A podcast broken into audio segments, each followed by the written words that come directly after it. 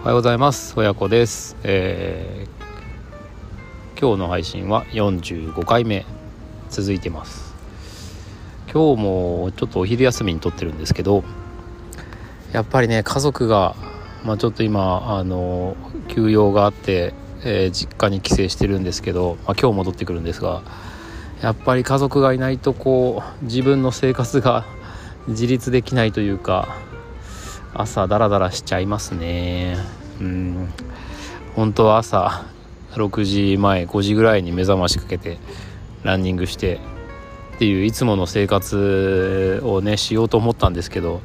もうずっとアラーム鳴ってんですけど止めてはなり止めてはなりっていう感じで。ただもうこのままじゃいかんという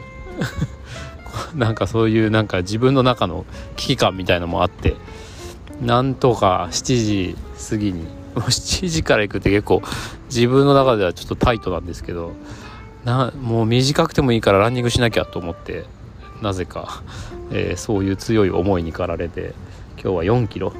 ランニングしてまあその後かなりタイトなスケジュールだったんですけど洗濯干したり片付けしたりして、まあ、出勤しましたと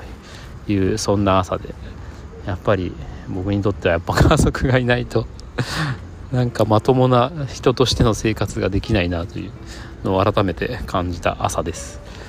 えー、今日のお話はですね昨日、えー、川村美也子さんというスタイフの配信者の方美也子さんのお話を聞いてですね涙が出てきたっていうお話をちょっとしてみたいと思います。えっともともとその川村美子さんのチャンネルの存在にはですね気が付いていたんですけどいつもその子育てハッシュタグみたいなところに、えー、人気コンテンツみたいな感じで出てらっしゃるのであのアイコンが。存在には気づいてたんですけど、まあ、なんとなくねあのスタイフを聞くモチベーションとしては僕がねあの人のスタイフを聞くモチベーションとしてはまあ、なんとなくこう日常のなんか出来事みたいなのの、まあ、お話を聞くのが楽しいなと思ってたんであのあんまり人気コンテンツにはあの手を出してなかったんですよ。意図的に、うん、それよりはなんとなくこうなんか何々がありましたみたいな方がまあ割と楽しかったので、まあ、そういうのを中心に聞いてたんですけどなんかねふとしたことからえー、その川村美子さんのチャンネルのコンテンツの一覧をねなんであそこにたどり着いたのかちょっと覚えてないんですけど一覧の画面にたどり着いてでさーって見てたんですよね。どんなお話があるのかなと思って。そしたらあのえー、あちょっと今記憶が曖昧ですけどなんか担任の先生を変えてくださいみたいなそんなタイトルのお話があって。あなんかこれ結構ありがちなお話っていうかなんか面白そうだなと思って。まあ多分親御さんが、えー、そういう風に学校に申し入れしてるみたいななんかそんな話じゃないかなと思って。でまあ先生の良し悪しみたいな噂話ってまあ結構聞くので。でまあ昨日もチロって言いましたけど1ヶ月ぐらいね学校にあの通い詰めてたことがあるので僕も。なんか先生の特色っていろいろ見たりもしてたんですよね現場で。でまあ本当先生ってありがたい存在だなって本当心から思ってるんですけど確かにあの子供と親と先生の相性ってあるなと思ったりしてなんか面白そうな話だなと思ってちょっと聞いてみたんです。でまあ聞いてみた内容はですねあのまあ、ぜひ、まあ、ちょっと僭越ながらここにリンクを貼らせていただこうかなと思うので、えー、まあ内容についてはぜひ聞いてくださいっていう感じなんですけど、えー、とそこでねあのちょっとしたエピソードもう全然そのなんか多分おそらくその感動させてやろうとか、えー、ね、聞いてる人の涙を誘おうっていう意図全然ないと思うんですけどふとしたエピソードになんか涙が出てきてですね。どんな話だったかっていうと、まあ、ちょっとネタバレになっちゃうんですけどあの川村さんの宮子さんの娘さんお子さんが3年生の時にもそんな話があったんですと。で、え、親御さんたちでなんか先生ねあのちゃんと勉強ちゃんと見てくんない先生だから変えてくださいみたいなあの保護者の集まりでそういう話が出たんだけども、えーまあ、子どもたちってどう思ってるんですかね？みたいなことを問いかけてでまあそれもそうだなってことで、まあ、あの3年生の先生が、まあ、小学校3年生の時の先生が4年生まで持ち上がったというようなエピソードで。でその娘さんが今でも小学校の時の思い出を話す時は34年生の時が一番楽しかったって言うんですよみたいな。なんかそんな感じのお話だったんですよ。ちょっと僕が言うとね伝わりづらいかもしれないんですけど、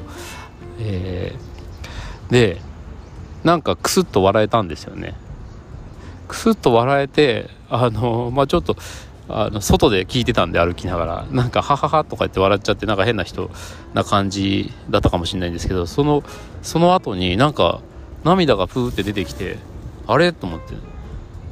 なんかねジーンとしたんですよねその話聞いて。ね、なんだろうな、なんで泣いてんだろうと思って。で花粉症の時期でよかったと思ってね、なんか 歩きながら笑いながら泣いてるっておかしいんですけど、なんか涙が出てきて、すごいジーンとしたんですよ。でなんだろうなと思ってなんとなく自分のそのなんで涙出たのかなと考えてみたら多分ですねその子供って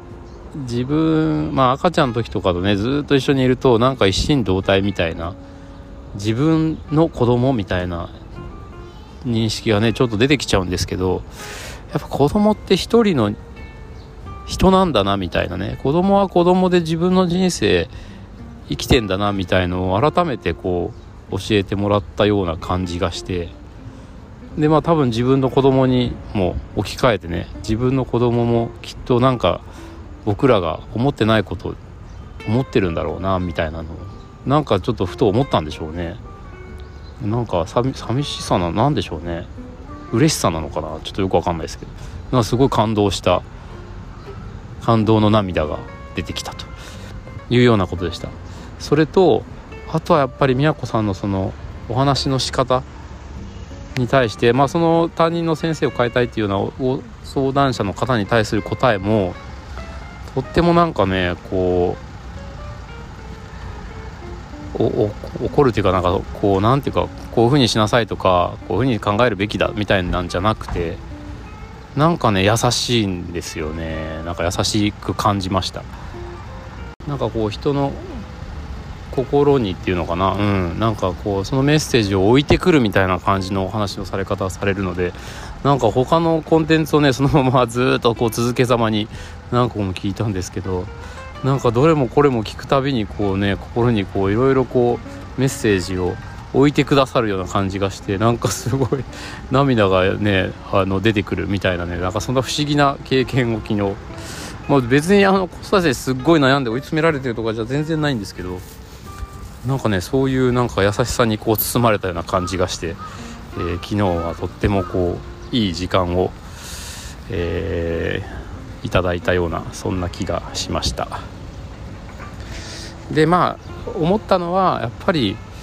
自分がじゃあ子供に対して何かメッセージを伝える時もやっぱこういう感じがいいんだろうなっていうのをね思ったんですよね。なんかこうメッセージをね子供に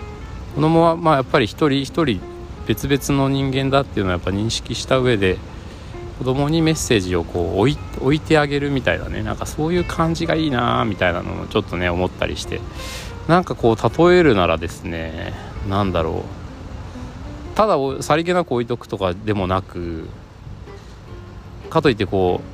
う浴びせるわけでもなくなんかねこうなんでしょうぬいぐるみにこう綿を詰めるみたいな